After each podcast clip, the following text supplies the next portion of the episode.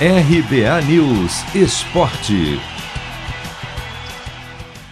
Uma das maiores histórias de amor do futebol brasileiro, se não a maior, será retomada nesta quinta-feira. Rogério Ceni é o novo técnico do São Paulo, único clube que ele defendeu na vida em mais de 20 anos como goleiro e primeiro que abriu as portas para ele como treinador.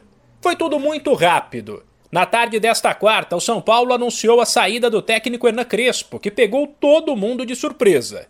Oficialmente, o clube falou em comum acordo, o que tem sido a justificativa mais frequente desde que as equipes passaram a ter limites para demitir treinadores. Porém, já se sabe que Crespo estava desgastado, inclusive com alguns atletas, e sofria uma pressão muito forte, que depois do empate da segunda-feira com o Cuiabá ficou insustentável. Minutos depois, Rogério Ceni foi anunciado e mais alguns minutos depois, teve o nome publicado no bid da CBF, foi ao Morumbi para conversar com o elenco e já vai estrear nesta quinta em casa contra o Ceará, sete da noite no horário de Brasília.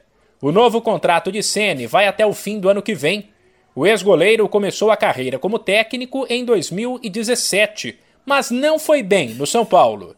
Durou apenas 35 jogos, com 14 vitórias, 11 empates e 10 derrotas. Depois, Ceni fez um bom trabalho no Fortaleza, teve uma passagem relâmpago pelo Cruzeiro e foi campeão brasileiro com o Flamengo, último clube que ele dirigiu até o mês de julho.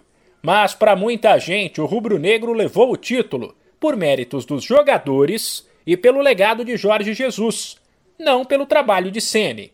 Como atleta, ele vestiu a camisa do São Paulo em 1.237 partidas, marcou 131 gols e conquistou quase todos os títulos possíveis, inclusive o Mundial. Faltou apenas a Copa do Brasil. De São Paulo, Humberto Ferretti.